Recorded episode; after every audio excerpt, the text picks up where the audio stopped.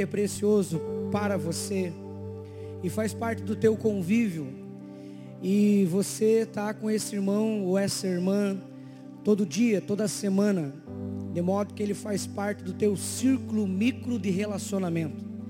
Quero convidar você a passar a mão no ombro dele ou dela e apertar o ombro dele dizendo assim: "Eu vou orar por você". E eu gostaria que os intercessores, todos nós, vamos estender as mãos. Você que está sentado, comece a levantar o volume da sua voz.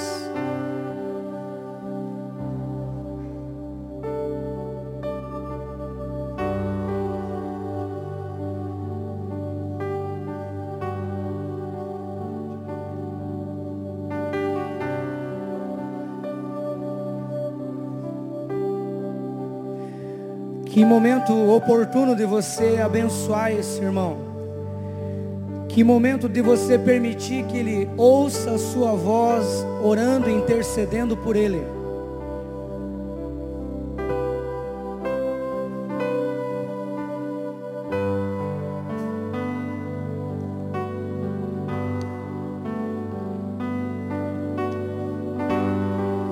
Uma das formas mais poderosas de demonstrarmos o nosso amor é orando por alguém. Aperte o ombro desse irmão, levante o volume da sua voz, ore pela casa dele, ore pela vida dele, ore pelo trabalho dele, ore pelos seus filhos, ore para que o Senhor do céu libere sabedoria do céu, sabedoria para tomar as decisões corretas Vamos lá, levante o volume da sua voz, vamos declarar, vamos profetizar, vamos anular no mundo espiritual, vamos profetizar a paz, a shalom, a vitória do Senhor.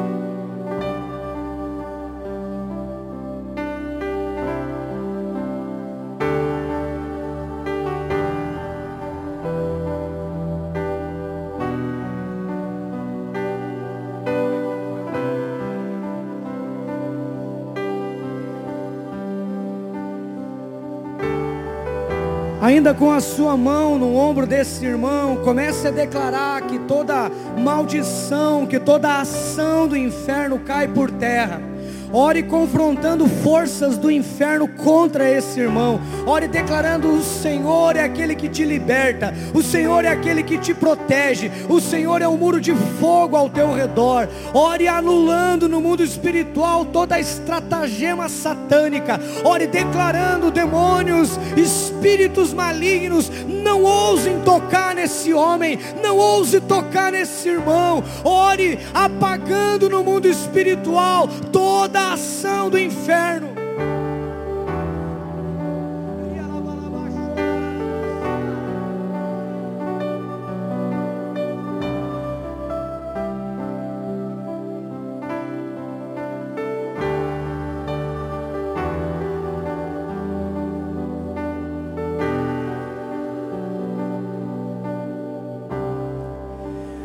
Em um momento de intercessão, ore pelos sonhos dele.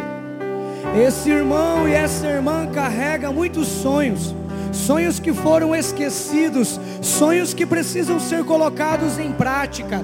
Então ore declarando: Senhor, cada sonho dele maximiza, potencializa, libera do céu provisão, recursos.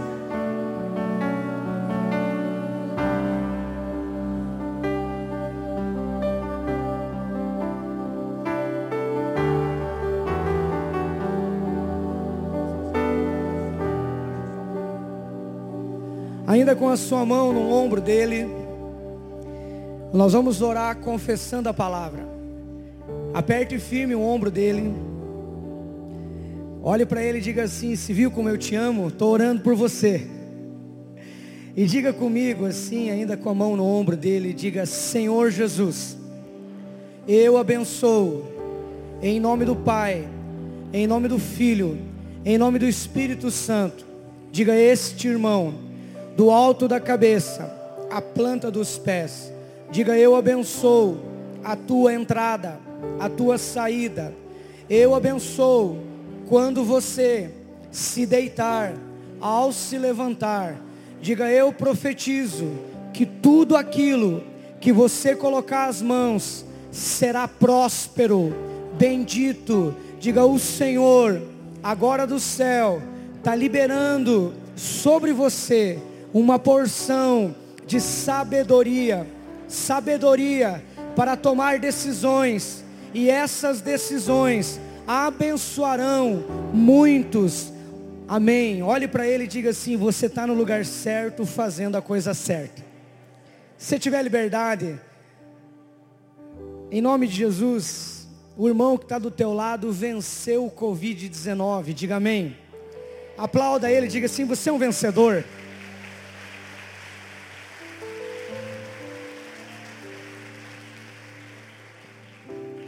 Irmãos, nós vamos à palavra. Alguém aqui está com fome da palavra de Deus? Meia dúzia. Alguém aqui tem fome da palavra de Deus?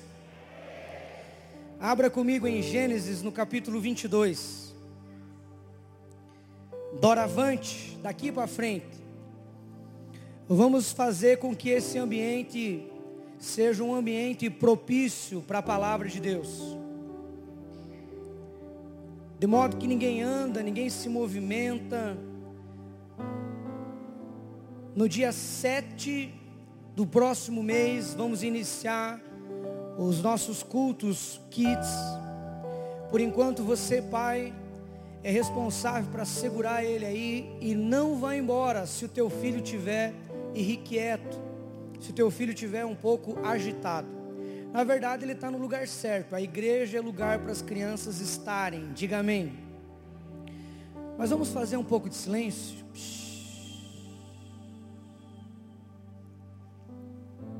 Gênesis capítulo 22. Até que mais nada importe. O tema para nossa palavra hoje, nada tem maior importância do que a minha relação com Deus. Eu vou repetir. E se o tema ficar cravado no seu coração, eu ganhei a noite. Nada é mais importante do que o seu relacionamento com Deus. Todas as coisas perdem o brilho todas as coisas se tornam periféricas, secundárias, passam para um segundo plano. Buscai, pois, em primeiro lugar o reino de Deus e a sua justiça, e todas as outras coisas lhe serão acrescentadas. O salmista entendeu isso com revelação, a sua relação com Deus, ao ponto dele dizer: o Senhor é o meu pastor e nada me faltará. E na sequência desses salmos que você bem conhece, ele diz: Eu sei que bondade e misericórdia me seguirão todos os dias da minha vida. Primeiro vem a confissão: Deus é o meu pastor. Quando nós confessamos isso, quando atribuímos a Ele a primazia, todas as outras coisas nos seguem. Pastor, eu preciso de restauração do meu casamento. Bondade e misericórdia te seguirão. Pastor, eu preciso de uma porta de trabalho. Bondade e misericórdia te seguirão. Então, Gênesis capítulo 22, a palavra do Senhor diz assim: Passado algum tempo, Deus pôs Abraão à prova. E ele lhe chamou: Abraão. Ele respondeu mansamente: Eis-me aqui, Senhor. Então ele disse: Toma o teu único filho o nome dele é Isaac. Toma esse menino a quem você ama e vai para a região Moriá. A Bíblia prossegue e diz: sacrifique o seu filho, ali como um holocausto, como um sacrifício, em um dos montes que eu te indicarei. Na manhã seguinte, Abraão levantou-se cedo, preparou o jumento, ele levou consigo dois servos e também o seu filho. Ele partiu e lhe cortou uma lenha e deu ao seu filho. A Bíblia prossegue dizendo: depois de cortar a lenha para o holocausto, partiu em direção aonde o Senhor lhe designara. O verso 4 diz: Ao terceiro dia, quantos dias, irmãos? Diga bem alto: três dias. Ao terceiro dia, a Bíblia fala: Abraão olhou de longe o lugar indicado por Deus. Ele olhou para os seus servos e disse: Fiquem aqui com os jumentos enquanto eu e o rapaz subiremos. Havendo adorado, voltaremos para vós. Abraão pegou a lenha, colocou sobre os ombros do seu único filho, e ele mesmo levou o fogo, a brasa e o cutelo, uma faca de dois gumes, usada para o sacrifício, usado para o holocausto.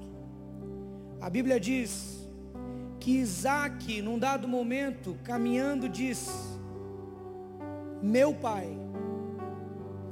Prontamente ele disse: Pois não, meu filho. Isaac perguntou: Eis aqui as brasas, eis aqui a lenha, Eis tudo. Porém, onde está, meu pai, o cordeiro para o holocausto? Atente-se para a frase máxima de Abraão. Olha o que Abraão diz: Deus proverá para si um cordeiro. E os dois continuaram caminhando. Quando chegaram no lugar aonde Deus havia indicado, o que me constrange é que eles obedeceram indiscutivelmente as direções de Deus. Abraão então construiu um altar e sobre ele colocou a lenha, amarrou o seu filho e colocou o menino sobre o altar. Então estendeu a mão com o cutelo para sacrificar o seu único filho.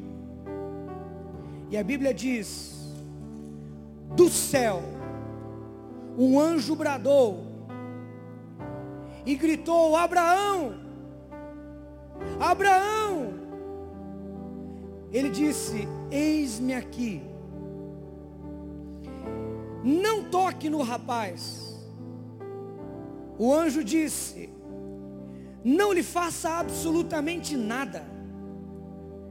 Agora eu sei que você teme a Deus, porque não me negou. Vamos dizer junto essa frase: Ele não negou. Diga bem alto: Não negarei nada ao meu Deus. Olhe para quem está do teu lado Faz assim com o teu dedo de profeta e diga assim: não negue nada para Deus. A Bíblia prossegue: Você não me negou o seu único filho. Abraão ergueu os olhos. Eu gosto dessa expressão. Ultimamente Deus tem falado muito conosco. Levantem as vossas cabeças. Há um município, há um estado, Há uma nação a ser reconstruída. Não é hora, não é hora de olhar para baixo, É hora, é hora de levantar os nossos olhos, levantar as nossas cabeças, entender que o futuro é logo ali, entender que dias melhores serão escritos e nós seremos protagonistas de histórias de milagres. Por isso, levante os seus olhos, levante a sua cabeça, Faça aquilo que o apóstolo Paulo disse, me esquecendo das coisas que ficam para trás, eu avanço naquelas que estão à minha frente, adiante elas são incomparáveis às que ficaram para trás. A Bíblia prossegue. Abraão ergueu os olhos e viu um carneiro preso pelos chifres em um arbusto. Foi lá, pegou o carneiro, sacrificou como holocausto no lugar do seu filho. Abraão deu o nome àquele lugar. O Senhor é o Senhor que provê. No hebraico, Jeová Jiré. Levanta sua mão o mais alto que você puder, só os vencedores, fracassados com as mãos para baixo. Levante a sua mão, feche os seus olhos por alguns instantes. Imagine qual é a tua necessidade, provisão, sabedoria, decisão, portas, um carro, uma casa, uma família. Eu não sei o que você precisa. Levante bem alto a sua mão. Quando eu contar até três, você pode bradar e gritar: Jeová Jiré. Ele é o Deus da provisão. O comando é simples: feche os seus olhos, atine aquilo que você necessita. Quando eu contar até três, grite: Jeová Jiré. Um, dois, três e Jeová Jiré. Aplauda o Senhor, diga aleluia.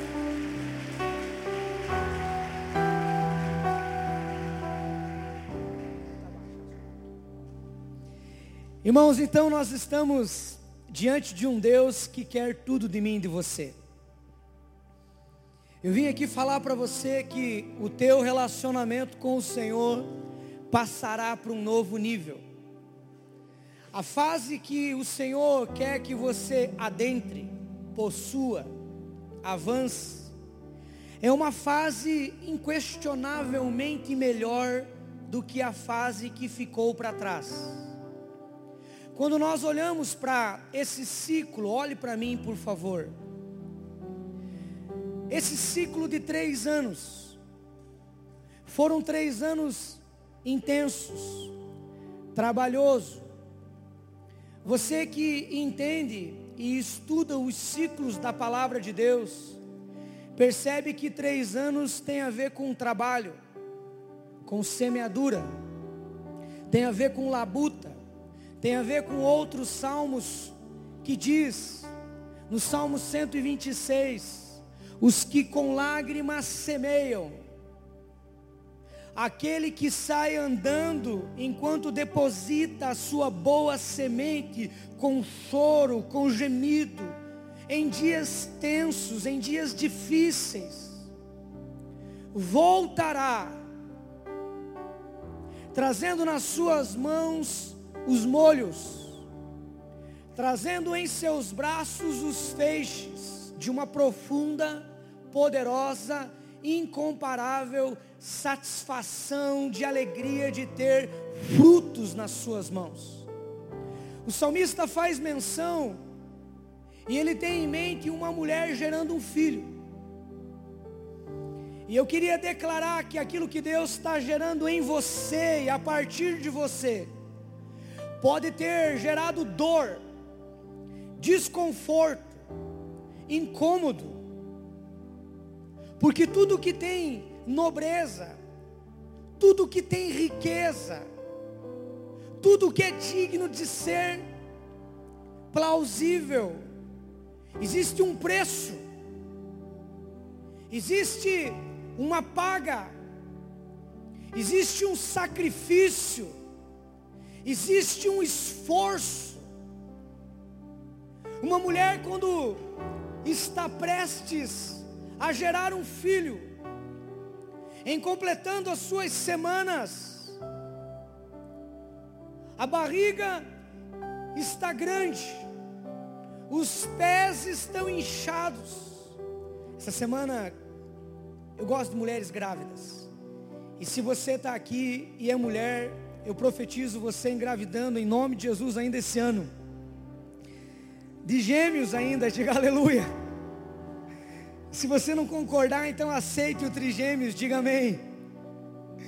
Eu encostei numa irmã, ela disse assim, pastor, eu já não consigo enxergar os meus pés. E quando vem a dita dilatação, em sendo parto normal ou em sendo um parto anormal, uma cesárea, tudo é desconfortável. Eu acompanhei o nascimento, não tanto quanto protagonista, de cada um deles, dos meus quatro filhos. E a gente percebe as mulheres saindo de um extremo ao outro. A dor é descomunal há uma injeção enorme aplicada. Eu já tenho horror à injeção. Eu fico imaginando uma injeção cuja agulha é grande, sobresaliente, ela é descomunal, ela é um terror. Eu acho que aquela agulha é do inferno. E num dado momento, com muita força, com muita dor, com muito esforço, criança é colocada para fora. Corta-se o cordão umbilical. Dá um tapinha para que o choro ecoe naquela sala. Às vezes enrolado num pano, ainda com elementos ali líquidos, com sangue, não sei você, mas tudo que tem sangue demonstra que houve uma dor antes. Mas de repente aquela mulher aconchega a criança no seu peito quente. Inúmeras vezes eu tive o prazer de ver pessoas sorrindo em um momento tão doloroso como esse. A mulher esquece. A mulher deixa de lado a mulher abandona a memória dos pontos que ainda estão abertos. Ela só quer fazer com que aquela criança se sinta aconchegada, feliz. Há uma alegria. Ela confere os dedinhos. Ela confere a mão, o pé, o rostinho, o narizinho. E toda criança nasce com uma carinha de joelho. Mas não vem o caso mas para ela é um momento ápice, é um momento de glória. Esses últimos três anos geraram em nós dor, desconforto, em especial 2020, balançou as nações, incertezas, põe máscara, tira máscara, toma ivermectina, faz o tratamento precoce, não faz. Agora saiu a vacina, tomamos ou não tomamos? Foram anos difíceis, mas a palavra do Senhor nos diz que a despeito dos dias ruins, que a despeito dos dias densos, escuros,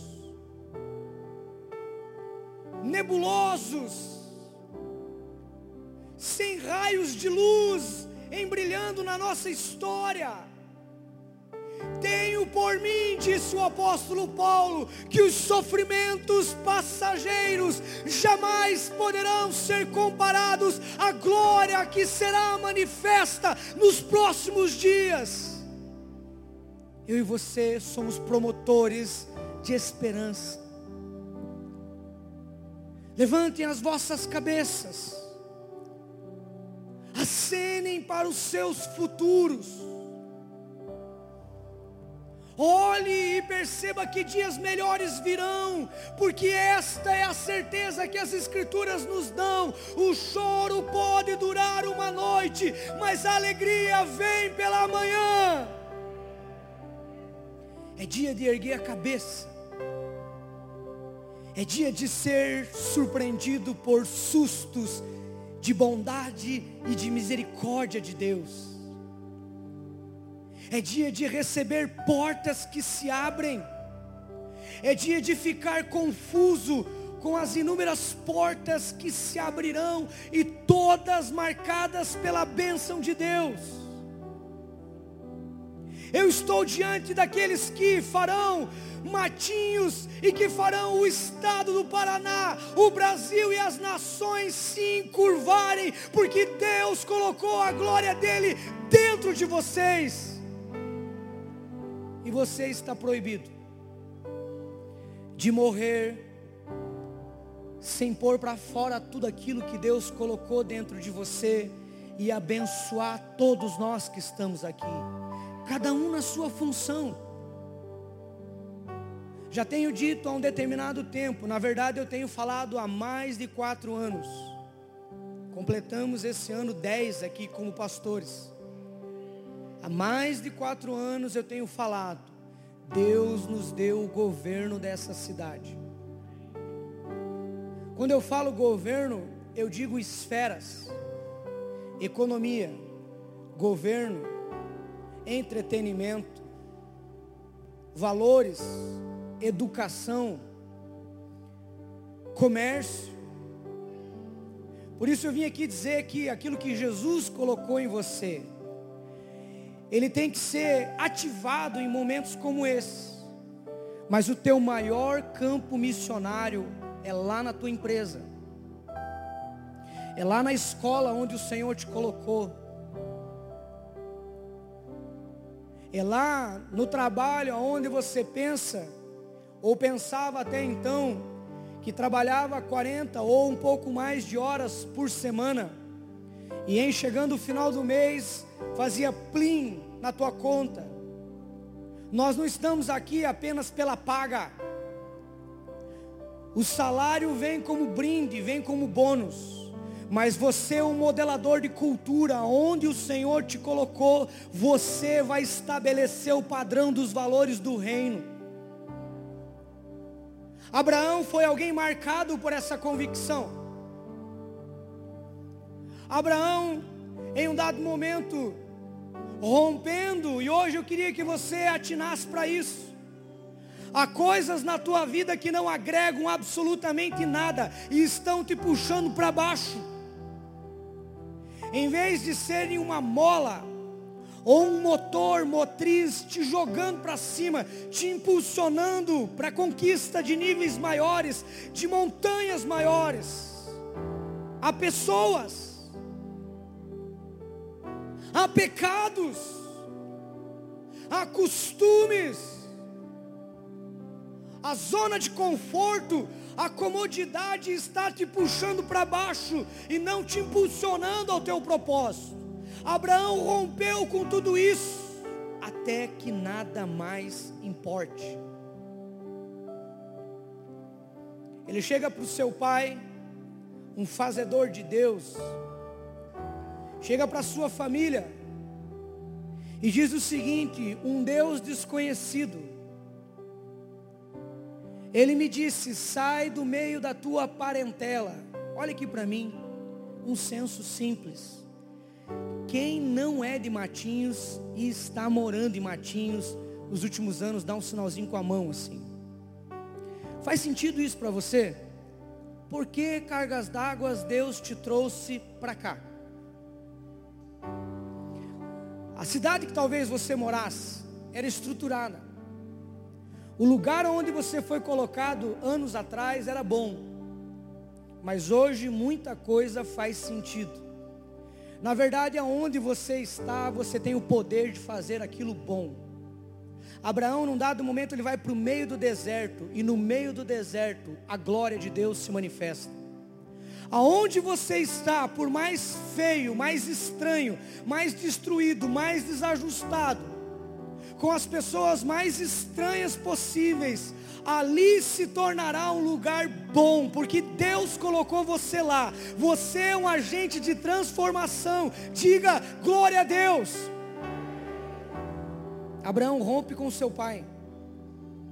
Abraão diz assim: abandono todos os deuses.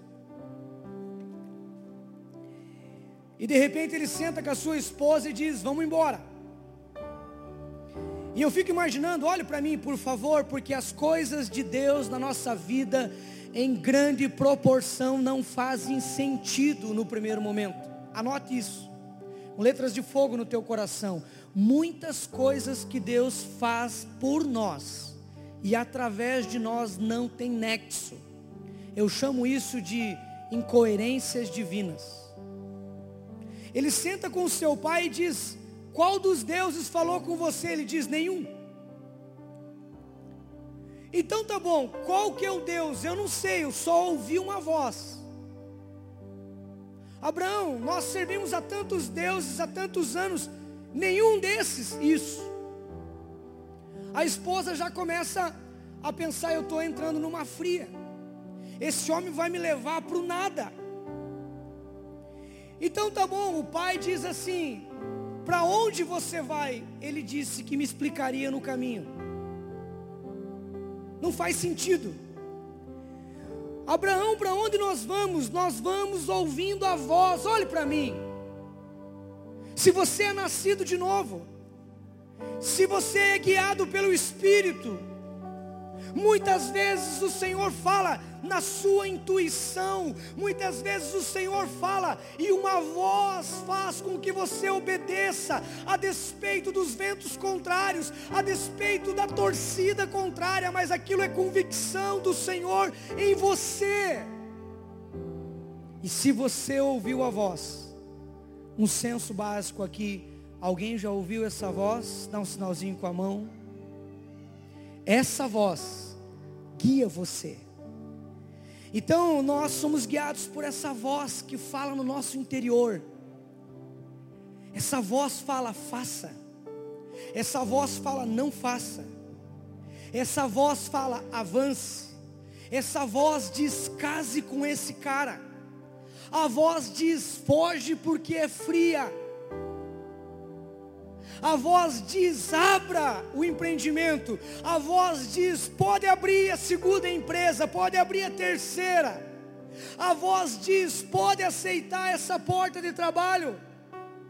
A voz diz: lidere uma célula. A voz diz: lidere o kids. A voz diz: seja pastor. A voz diz: seja vereador. Seja um secretário.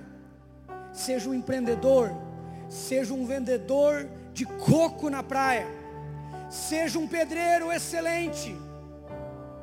Nós precisamos cortar essa teologia simplista, escapista, onde nós entramos dentro do prédio como uma igreja cheia, como estamos hoje e passamos a vida de domingo após domingo sem manifestar a nossa natureza onde Deus nos colocou. É por isso que Martinho Lutero, o pastor alemão, datado de 1517, quando ele apregoou as 95 teses na porta da capela de Wittenberg, ele diz, e ele mudou o cenário de uma sociedade inteira a partir de uma posição e de um ofício pastoral. Você está entendendo que você é um ministro de Deus aonde Deus te colocou? É por isso que Calvino, em Genebra, políticos, reis, principados, sentavam com o homem de Deus, escrevia tratados sobre a educação, tratados sobre como ser um profissional. Os sapateiros tinham uma filosofia de ministério guiado por um homem de Deus. E porque nós apenas colocamos o evangelho da salvação em quatro paredes, enquanto o evangelho do reino tem que se movimentar e se manifestar onde você está. Um irmão perguntou para mim, sendo colocado em uma posição de destaque nos últimos meses. Pastor, eu quero trabalhar na igreja. Eu falei, quem disse que você não está trabalhando na igreja? Pastor, mas eu quero, eu, eu quero me tornar mais participante. Eu falei, irmão, você foi colocado num lugar incrível. Você pegou um nicho da sociedade sucateado, virado de perna para o ar e de cabeça para cima aonde ninguém sabe mais nada de nada. E se você alinhar, e se você colocar no trilho, e se você colocar uma ética cristã ali dentro, aonde não há conchavos, aonde não há conluios, aonde a justiça corre como um ribeiro, o teu ministério é muito maior do que um ministério dentro da igreja. Alguém perguntaria para mim, pastor, mas isso é fazer com que a igreja fique vazia de obreiros. Quem falou isso entendeu a música. A igreja é um QG. Você é um soldado. Em um QG nós recebemos as direções. Em um quartel-general, o general diz: é para lá que nós vamos guerrear. É para lá que nós vamos construir a história de Matinhos.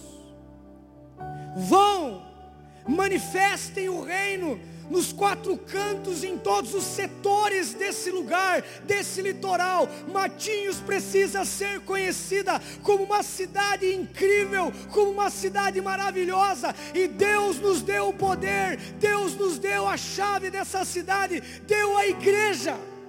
E é você, sou eu. Abraão faz isso. Ele se divorcia dos seus pais. Ele sai da sua casa. E de repente, Abraão avançado em idade. Abraão avançado em anos. Cem anos. A sua esposa com 90. Deus visita eles e dá uma promessa. Olhe para mim. Deus diz: De ti farei uma grande nação. Naquele momento, Sara ri na tenda. Eu gosto dessa expressão porque se eu e você ousarmos temer a Deus, confiar em Deus, promessas incríveis vão se concretizar na nossa vida. O problema é que nós não conhecemos Deus como deve ser conhecido. E Deus não é filho do homem para que minta. Deus não é um homem para que se esqueça de todas as suas promessas. Se Deus disse uma palavra a teu respeito, o tempo é uma questão de um detalhe para se cumprir.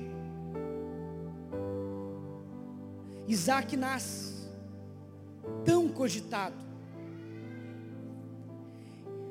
Sara traz Isaac no colo. Isaac cresce um pouco. Teólogos dizem que ele tinha aqui de 12 a 13 anos, porque era um costume hebraico, era um costume do povo de Deus fazer aquilo que nós chamamos, e até hoje eles chamam de bar mitzvah, que é a passagem da criança para a adolescência se tornando um homem. Somente alguém que tinha uma certa idade, 12 a 13 anos, poderia sacrificar com o seu pai. E Deus chega para Abraão e diz: Eu quero o teu filho, o teu único filho a quem você tanto ama? Essa é uma ótima pergunta. O que você tanto ama? O que tem dominado os teus dias? O que tem possuído o seu coração?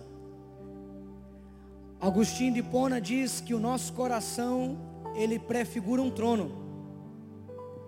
Alguém está reinando no seu coração e no meu.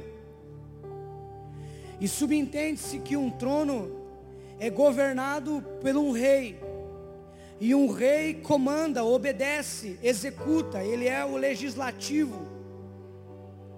Eu vim aqui perguntar para você quem comanda o seu coração, quem domina os seus pensamentos. Por qual razão todos os dias você levanta pela manhã?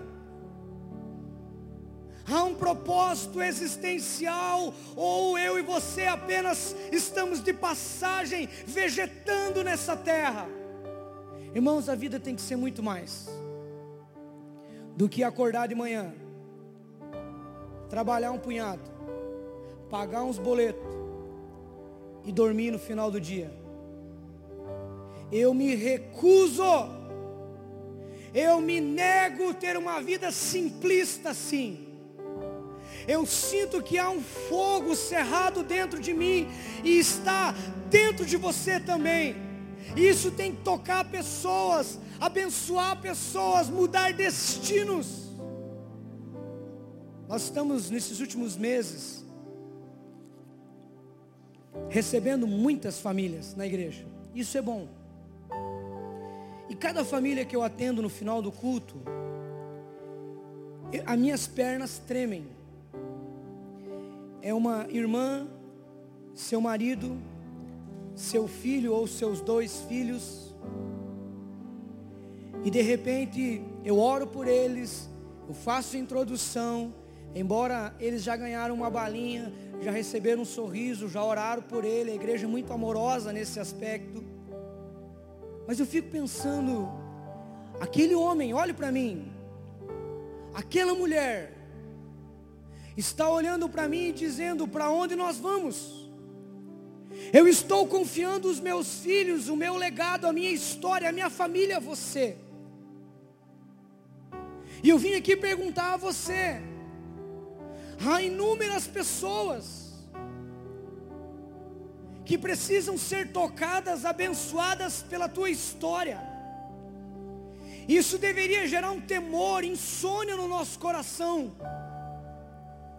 Porque se você desistir, muitos desistirão.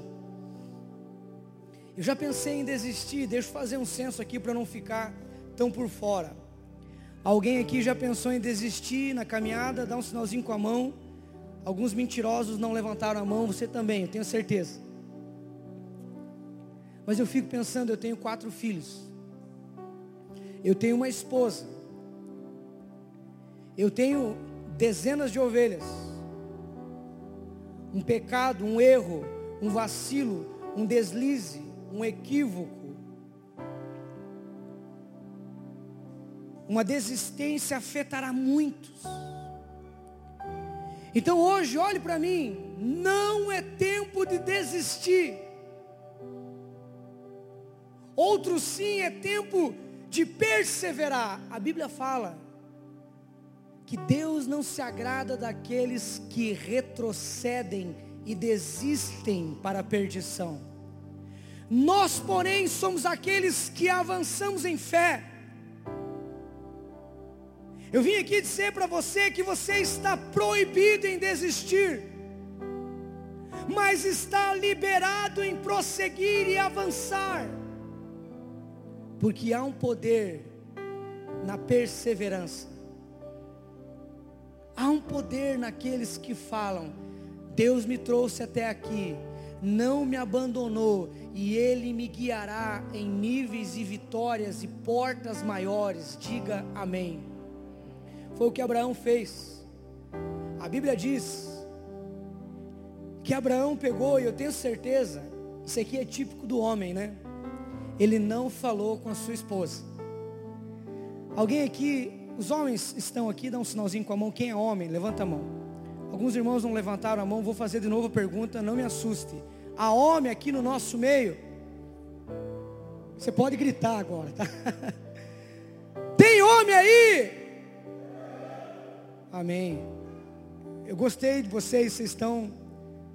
Vocês não são metros sexuais, diga amém. Homens sacerdotes da casa.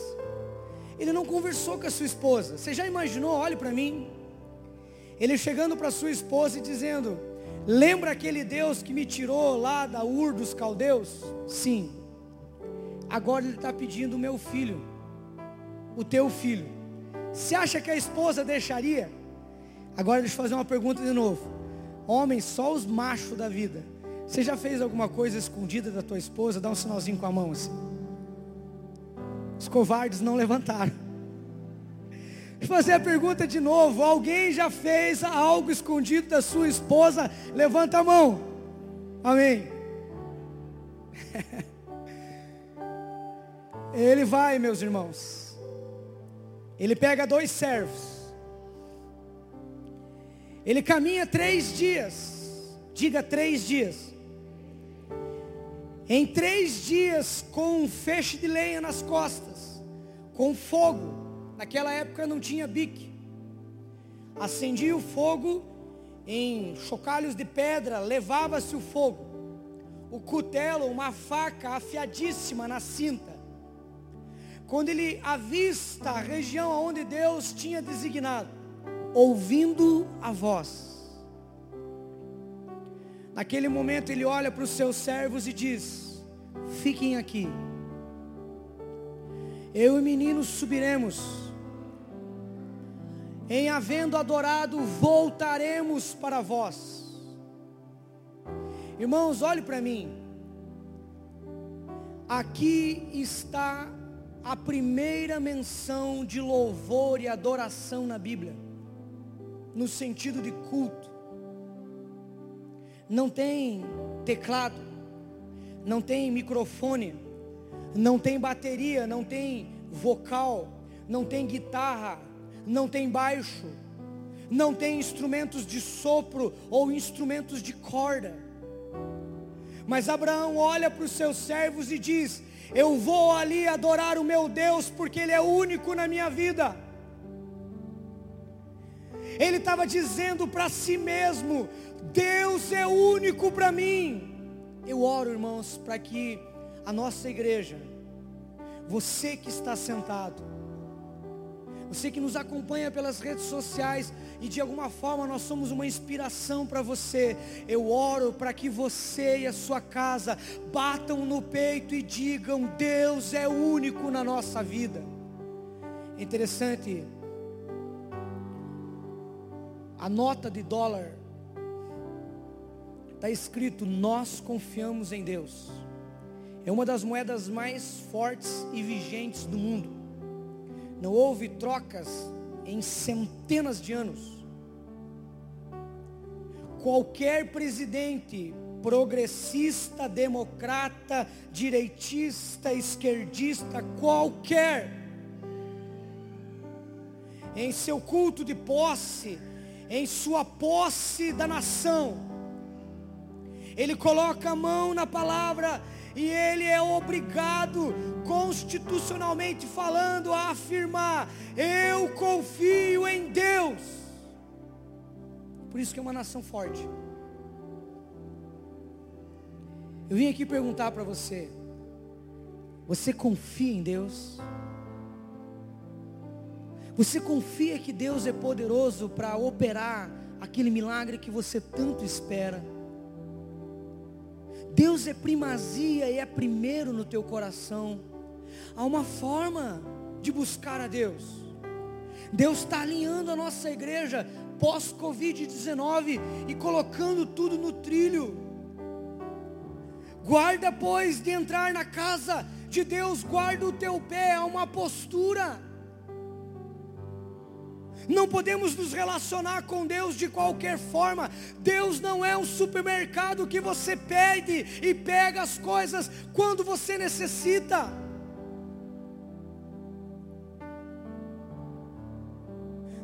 Há uma maneira certa. Deus diz: vocês me buscarão, vocês me acharão, quando me buscarem de todo o vosso coração. Não é num domingo apenas. Não é com os inúmeros momentos de concorrência. Eu vim aqui perguntar para você se você quer levar a sério um compromisso com Deus, porque Ele leva a sério o compromisso contigo. Trocamos as reuniões sagradas por qualquer coisa que alimente a nossa satisfação.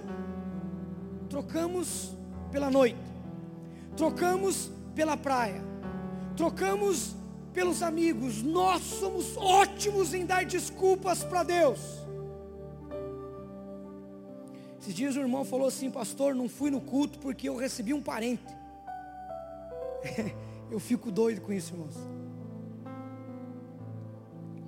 Eu pensei, deve ser alguém que gerou ele, né?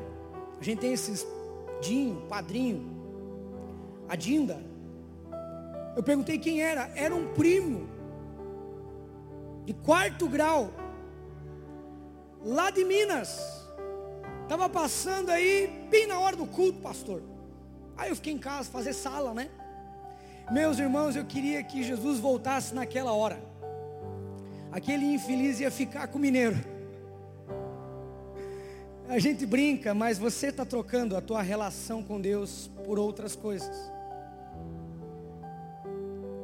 Abraão não trocou. Abraão disse: É o meu filho que o Senhor quer então eu colocarei ele no altar, porque Cristo é para mim prioridade. Irmãos, se você ousar confiar em Deus, se você colocar Deus como primeiro no seu lugar, todas as outras coisas lhe serão acrescentadas, diz a palavra. Quando nós nos posicionamos, e se você se posicionar com Deus, em favor da sua casa, em favor da sua igreja local, você terá Deus como parceiro em todas as outras obras que Ele te colocar. Olha aqui para mim. Você sabia que quase que 100% dos entraves que você está sofrendo é porque você não colocou em ordem hierárquica a tua relação com Deus portas se fecham, entraves se potencializam, a coisa não flui. Irmãos, é inconcebível nós trabalharmos sete dias por semana e não reservarmos um único domingo para ouvir uma palavra, para ser impulsionado, para adorar a Deus, para levantar as mãos para o trono e dizer: Senhor, o Senhor é tudo para mim. Ah, como eu oro pelo um povo que domingo após domingo recebem, oferecem, levantam as mãos e cheios do Espírito vão para suas segundas-feiras e fazem acontecer, porque Deus é seu aliado, Deus é seu parceiro. Abraão oferece o seu único filho. E quando nós oferecemos aquilo que nos custa, eu vim aqui dizer para você, olhe para mim. A tua relação com Deus te custará tudo. A Bíblia diz que se você entregar tudo, receberá três vezes mais em vida. Nós estamos estabelecendo um padrão nessa cidade. Nós estamos colocando fundamentos na história de Matinhos. Hoje faz muito sentido porque você está aqui. Porque você é de Deus. Porque você é um homem de Deus, porque você é uma mulher de Deus. Esse é o teu DNA, essa é a tua estigma, essa é a tua marca. Depois você é um empresário. Depois você é um vendedor. Depois você ocupa qualquer esfera mas primeiro você é um homem de Deus. Irmãos, eu queria liberar uma palavra simples para você. Que as pessoas passem a olhar você com outros olhos, a perceber que há um brilho, há uma graça especial em você. A eles um novo cântico será colocado nos lábios. Eles apontarão para vocês como apontaram para o povo de Deus, voltando do exílio babilônico, e afirmaram: grandes coisas tem feito o Senhor por eles. Deus fará coisas grandes por você, e coisas tão maravilhosas que uma nação, uma cidade inteira terá que se encurvar e falar: há um Deus na vida desse homem. Esse é o teu DNA. Eu vim aqui falar quem você é. E vim aqui falar para você que o Senhor está querendo mais. Esse é o Deus que diz assim: venham para águas mais profundas. Provai e vede que o Senhor é bom ele é celebrado entre as nações. Chegou o momento das pessoas nos conhecerem como aqueles que ousaram se relacionar com Deus ao ponto de sermos chamados de Enoques, de Elias da vida, homens que andaram lado a lado com Deus que Deus falava os segredos, que Deus posicionava. Abraão se tornou o pai da fé, porque não negou aquilo que mais lhe custava. O que tem prendido o seu coração? O que hoje você precisa entregar na presença de Deus? Achegai-vos a mim e eu me achegarei a vós. Aonde você está? Eu queria fazer um convite simples para você. Você quer levar um relacionamento a sério com Deus? Isso vai te custar tudo. Pense duas vezes em responder esse momento. Se você deseja levar um relacionamento a sério, que esse ano seja marcado por homens que ousaram se relacionar com Deus a sério. Santos, irrepreensíveis, consagrados, dedicados, homens da palavra, homens com palavra.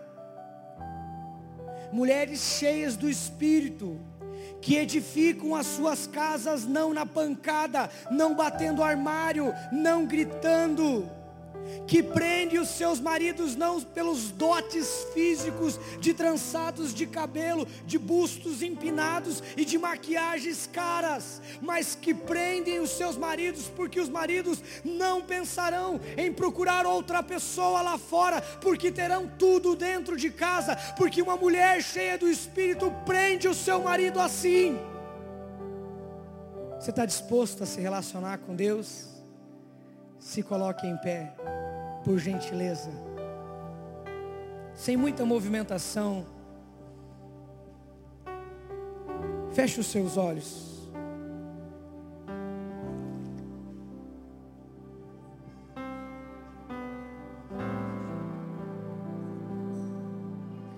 Coloque as duas mãos no seu coração. Comece a orar agora. Nós vamos cantar que precisamos do Senhor. Vamos investir um tempo oferecendo a nossa vida. Deus não quer a sua vida pela metade, hoje o Senhor quer a sua vida por completo. Comece a orar agora.